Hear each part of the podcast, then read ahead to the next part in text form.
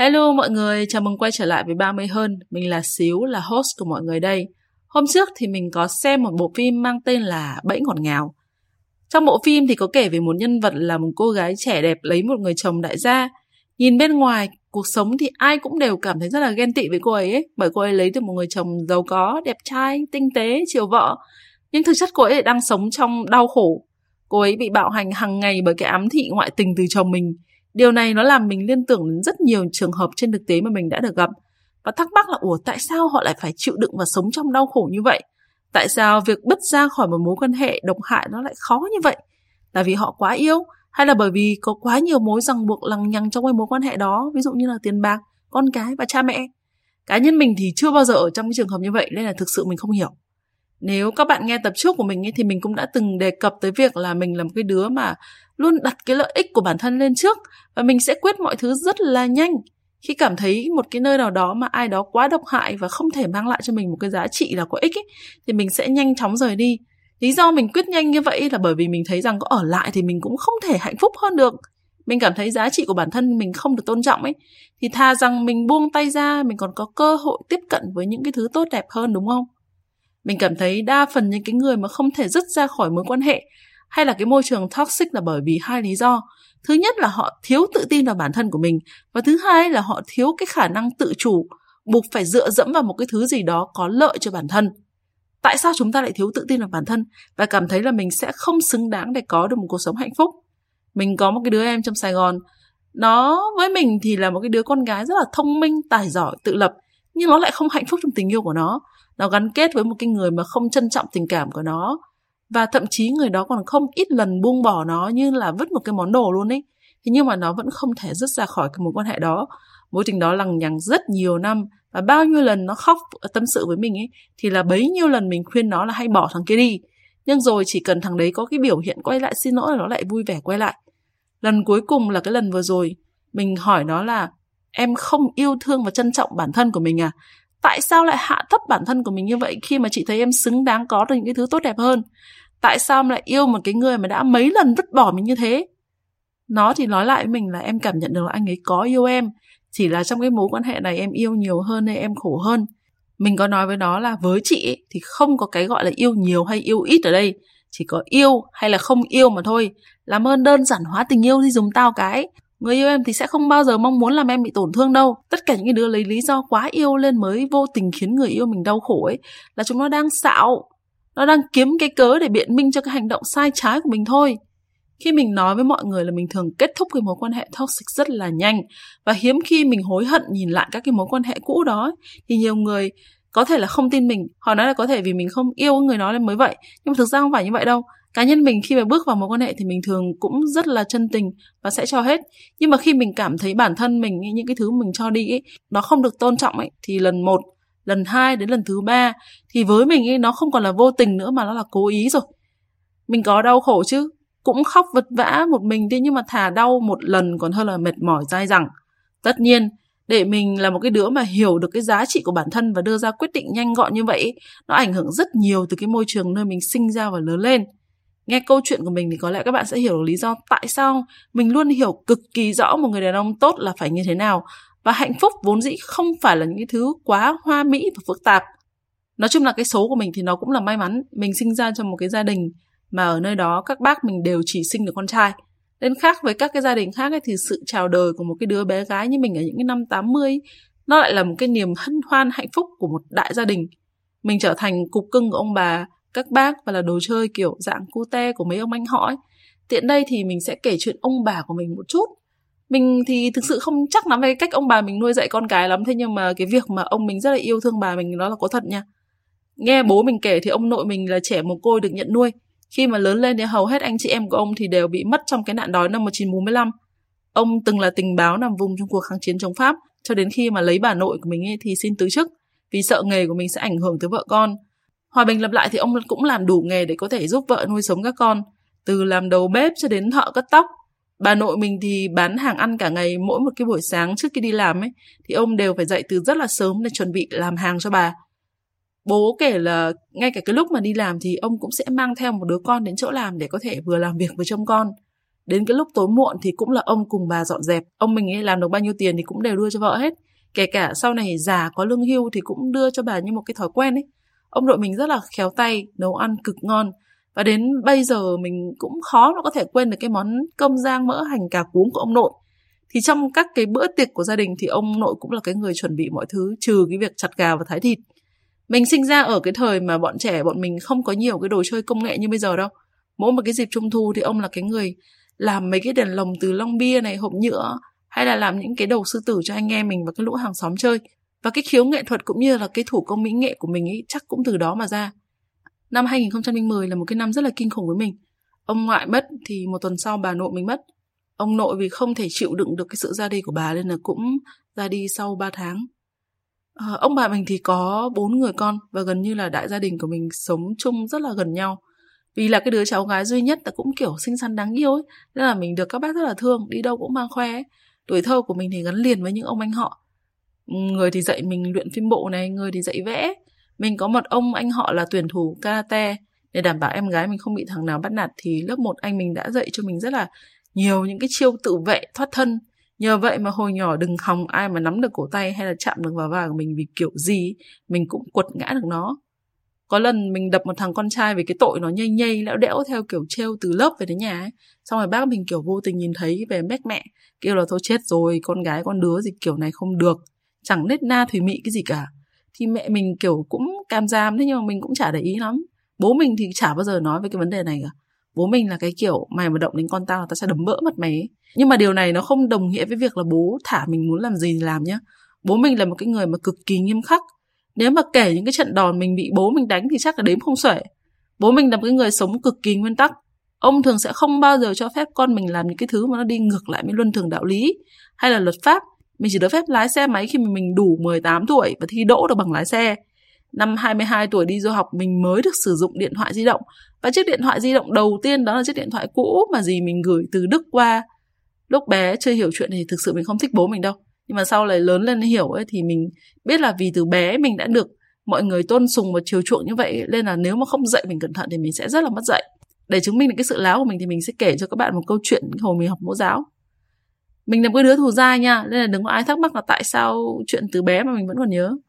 Hôm đó là một cái hôm mà bố đi đón mình rất là trễ và mình rất là bực bội về cái việc này. Lúc bố đến đón thì, kiểu, bảo mình là, chào cô đi. Mà mình nhất định không chào. Thế là mình bị bố mình bạt tay cho một phát, văng vào góc nhà, in năm ngón tay trên má. Thế mà bằng một cái thế lực nào đó mà mình không khóc một tiếng và cũng không rơi một giọt nước mắt nào luôn. Chỉ đến khi về nhà nhìn thấy bà nội thì mình mới bay vào khóc nức nở và tất nhiên thì bố mình bị bà mình chửi trong một trận tơi bời, thế là mình trả thù thành công. Lúc đi học từ cấp 1 đến năm học đại học thì mình có thích vài thằng nhưng mà mình cũng chẳng yêu đứa nào cả ấy. Tại sao như vậy? Vì thứ nhất là bố mình rất là khó trong cái chuyện là mình đang đi học mà lại yêu đương linh tinh. Thứ hai là có lẽ là vì mình thấy có cũng được mà không có không sao ấy. Với lúc đi học thì mình có một cái đám bạn thân cực kỳ chất lượng và lúc nào cần thì chúng nó cũng xuất hiện nên là mình chả bao giờ thấy túng thiếu mà tình cảm cả. Khi mà lớn lên thì lúc mà mình bị rơi vào cái tình trạng là mình bị ám thị cái chuyện mà kiểu kiếm tiền ấy, ổn định tài chính, mua nhà này nọ thì các anh họ mình lại lôi mình ra khuyên nhủ, kiểu, con này mình bị hâm à? Chuyện nhà cửa tiền bạc, chuyện lớn là chuyện của đàn ông. Mày lo làm gì? Mày chỉ cần tìm một thằng nó yêu mày thật lòng và nó sẽ lo hết mọi chuyện còn lại thôi còn khi mà mình bị rơi vào các cái mối quan hệ mập mờ nhập nhằng không rõ là lên ở hay lên đi ấy, thì em trai mình khuyên mình một cái câu là chị quan tâm đách gì chuyện thằng đó nó thích chị hay không làm gì? Chị chỉ cần xem bản thân chị nghĩ gì thôi chị cảm thấy như thế nào. Nếu chị thấy phân vân thấy có vấn đề thì đừng có yêu nó vì thế là không được rồi. Anh họ khác mình thì khuyên mình là mày đừng lên rơi vào những cái mối quan hệ nó mập mờ nó không yêu mình thì nó mới mập mờ. Chứ như tao đây này tao gặp chị dâu của mày thấy thích cái là tao nhích liền không nói nhiều bố mình thì chẳng bao giờ dục mình cưới chồng cả. Kêu mình là hãy thận trọng kiếm một cái người nào đó mà tốt với con, yêu con thì hãng lấy. Còn không thì hãy tiết kiệm nhiều tiền, hưởng thụ cuộc sống của mình. Dư tiền không có ai đi chơi thì dù bố mẹ đi cùng. Có chồng hay không thì thực sự không quan trọng. Mẹ mình lúc nghe câu đó thì kiểu dẫy nảy lên bảo là chứ, ơ, cái ông này ông bị làm sao ấy? Sao ông lại kêu nó không được lấy chồng? Bảo sao nó cứ ý cái thân nó ra. Mày phải lấy chồng, phải đẻ cho tao một đứa cháu. Thằng chồng tử tế thì ở, không tử tế thì bỏ. Con không nuôi được thì mang về tao nuôi thì bởi vì chính cái cách mà gia đình mình đối xử với mình và dạy dỗ mình như vậy nên là thường mình luôn cảm thấy rất là tự tin làm cái điều mình muốn. Bởi lẽ mình biết một cái điều là khi mà mình không còn chỗ nào để có thể đi tiếp ấy, thì mình vẫn có thể nhờ đến cái sự giúp đỡ từ gia đình. Họ sẽ luôn đặt mình lên ưu tiên mọi thứ khác, như là tiền bạc hay địa vị xã hội. Sự ràng buộc trong một cái mối quan hệ toxic nó cũng có nhiều thứ lắm. Lớn nhất là sự phụ thuộc về tài chính và thứ hai là con cái. Và thứ ba là cái nỗi sợ, sự thất vọng từ gia đình hay là tai tiếng họ hàng người đời như trong bộ phim Bẫy ngọt ngào thì cô nhân vật chính nhờ chồng mà trở thành một bà chủ spa lớn. Nợ nần của bố mẹ cô cũng nhờ lấy chồng mà trả được. Khi cô nói với mẹ cô là cô ấy không hạnh phúc, thì mẹ cô cũng chỉ nói một câu là, hãy chịu đựng đi, vì chẳng ai có được cái may mắn lấy được một người chồng như cô ấy đâu. Nên cô ấy hãy biết đường ăn phận và chiều chuộng chồng mình. Thì rõ ràng cái sự phụ thuộc về mặt tài chính này, nó là một cái cuộc trao đổi. Bạn chấp nhận ở lại với sự khổ đau để đổi lại được cái sự sung túc về mặt tiền bạc. Bạn không muốn mình vất vả không phải ra ngoài kia tranh đấu với xã hội thì bạn phải chấp nhận cái giá phải đổi thôi. Giá trị bản thân của bạn thấp và tiền họ bỏ ra đắp vào người bạn cao ấy, thì một ngày đẹp trời khi mà thời gian nó ăn mòn các cái giá trị về con số không ấy, thì chuyện họ quăng bỏ bạn cũng là chuyện đương nhiên. Có một cái điều mà mình cảm thấy rất là buồn cười, đấy là đàn ông dùng tiền để mua sắc nhưng mà lại chê phụ nữ thực dụng phụ nữ dùng sắc để đổi tiền bạc nhưng mà lại chê đàn ông phụ bạc. Mình không phán xét lựa chọn của mọi người nhưng mà mọi người lên lường trước được cái giá mà mình phải trả. Chẳng có ông trời nào hay là ai đó ép bạn phải quyết định như vậy cả. Nên nhớ ấy, mình là cái người đưa ra quyết định cuối cùng. Dám chơi thì hãy dám chịu ha. Những người mà bị ràng buộc về con cái bố mẹ thì khó khăn hơn. Bởi cái thứ mà chúng ta đối mặt đó không còn là mình với người kia nữa mà nó là lằng nhằng các mối quan hệ khác. Đặc biệt nhất là trong cái xã hội mà có quá nhiều nguyên tắc khắt khe về chuẩn mực người trong cuộc vì sợ tai tiếng của gia đình bị ảnh hưởng mà cố gắng chịu đựng cái sai lầm của mình. Sợ rằng con gái của mình sẽ thiếu thốn tình thương của cha mẹ. Nó sẽ xấu hổ vì có một cái gia đình không trọn vẹn. Thật ra tất cả những cái nỗi sợ đó của họ là không hề sai. Khi mà cuộc hôn nhân đổ vỡ, tất cả mọi thứ nó sẽ sụp đổ theo. Thế nhưng mà mình nói thật đấy, chỉ có đổ vỡ tan nát như thế thì mới có được một cái khởi đầu mới thôi, đúng không? Cố nhân có câu ấy là gương vỡ lại lành thế nhưng mà chỉ ngày xưa khi mà các cụ dùng gương đồng thôi thế giờ gương kính vỡ chỉ có vứt đi thôi chứ ghép lại thì chả dùng được. Chuyện bố mẹ không muốn chúng ta ly hôn cũng có cái lý của họ. Bố mẹ bạn không hiểu cho bạn đơn giản vì họ không chứng kiến được cái sự khốn khổ của con mình. Đó là cái thứ nhất. Cái thứ hai là có thể cuộc hôn nhân của họ cũng như vậy. Họ cũng đang ngày ngày chịu đựng như vậy nên mới thấy chuyện đó là bình thường nhưng chúng ta không thể nào sống một cuộc đời mà người khác chỉ định được, đúng không? Đây là cuộc đời của chính bạn. Tại sao bạn không dám đưa ra quyết định và chịu trách nhiệm với nó? Mình nói thật, bố mẹ dù có phản đối như thế nào, thì cuối cùng họ cũng sẽ thương bạn. Và khi thấy được bạn hạnh phúc thì họ cũng sẽ chấp nhận bạn mà thôi. Cá nhân mình ấy thì không có con, thế nhưng mà bố mẹ mình thì cũng không phải lúc nào cũng hạnh phúc và viên mãn. Họ cũng có những cái cao trào dẫn đến muốn chia tay nhau lúc còn nhỏ thì mình với em trai mình thì luôn là cái người phải đứng giữa cái cuộc cãi vã của họ. Ai cũng cho là mình đúng hết và lôi kéo con cái về phe của mình. Thực sự thì khi mà bị lôi kéo vào những cái chuyện như vậy nó khiến cho những cái đứa con như bọn mình rất là khó xử và mệt mỏi. Đỉnh điểm nó có một lần mình ngồi lại và nói chuyện với bố mẹ mình một cách nghiêm túc khi mà họ cãi nhau ấy. Mình nói với bố mẹ mình là, con thấy bố mẹ căm thù nhau như vậy thì không nên sống chung với nhau nữa, ly hôn nhau đi. Giờ con với em trai con cũng đã lớn rồi, bọn con sẽ không bị ảnh hưởng nhiều vì cái chuyện bố mẹ ly hôn đâu lúc đó bố mẹ mình kiểu rất là sốc ấy, kiểu không ngờ tới là nó có thể nói như thế. Xong rồi mình nhớ là đâu đấy bố mẹ mình có chữa cháy là nhưng mà giờ chị em mày chưa kết hôn sợ là sau này khi mà lấy chồng lấy vợ thì sẽ kiểu bị người ta đánh giá là gia đình nhà mình không đầy đủ ấy. Thì mình cũng nói thẳng luôn là thôi bố mẹ đừng có lôi con vào làm cái cớ làm cái gì. Nếu mà vợ chồng tương lai của bọn con mà nó đánh giá bọn con dựa trên cái tiêu chí như thế thì bọn con cũng cho nó đi luôn không tiếc nuối. Nói chung ấy là con cho bố mẹ hai lời khuyên. Một nếu mà bố mẹ cảm thấy thù ghét nhau như thế, thì hãy giải thoát cho nhau đi, bằng cách ly hôn. Còn nếu mà bố mẹ chọn không ly hôn, thì đó là quyết định của bố mẹ. Nó đồng nghĩa với việc là hai người đồng thuận chấp nhận cái cuộc sống đau khổ như thế này. Vậy thì không lên than vãn và lôi kéo con của mình vào làm cái gì? Chuyện của bố mẹ bố mẹ là cái người hiểu rõ nhất.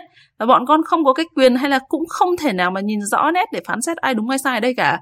Nên là hãy miễn bọn con ra khỏi cái mớ rắc rối trong chuyện tình cảm của bố mẹ bọn con chỉ có trách nhiệm và bổn phận của những cái đứa con và bọn con sẽ làm tròn cái nghĩa vụ đó. Sau đó thì bố mẹ mình không bao giờ nhắc đến cái chuyện ly hôn hay là than vãn nói xấu đối phương trước mặt con cái nữa. Vẫn thỉnh thoảng cãi cọ nhưng mà toàn chuyện cũ dích và rất là vụn vặt.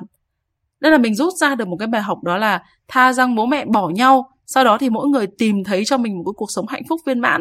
Với cái người khác còn hơn là họ sống cùng với nhau, nhưng mà hành hạ và dần vật nhau trong đau khổ điều này nó sẽ chỉ khiến con cái sau này có những cái lựa chọn sai lầm và không biết cách nào để đưa ra những cái lựa chọn khiến cho mình thấy hạnh phúc. Tóm lại, mình thấy chúng ta chỉ có một cuộc đời này để sống thôi, nên hãy sống sao cho có ý nghĩa và hạnh phúc. Hãy mạnh dạn rời bỏ những mối quan hệ toxic để cho mình có cơ hội gặp được những người tốt hơn. Cũng đừng oán trách những cái người đã khiến mình đau khổ, bởi vốn dĩ nó là cái bài học mà chúng ta phải học trong cái cuộc đời này dù không học với họ thì chúng ta cũng sẽ học với người khác mà thôi. Đã sinh ra ở trong cái thế giới này ấy, thì đứa nào cũng có cái bài học đau khổ để phải học. Bạn muốn trốn cũng chẳng trốn được bởi nó là cái cách duy nhất để bạn lột xác thành một con người mới tốt hơn. Và chỉ khi bạn trở thành một con người khác tốt hơn thì bạn mới có cơ hội để tiếp cận với những cái môi trường và những cái con người tốt hơn. Mình hy vọng là ai trong số chúng ta cũng luôn tỉnh táo để có thể đưa ra những cái quyết định sáng suốt mang lại hạnh phúc cho bản thân mình. Hãy luôn tôn trọng và yêu quý chính bản thân của mình nhé.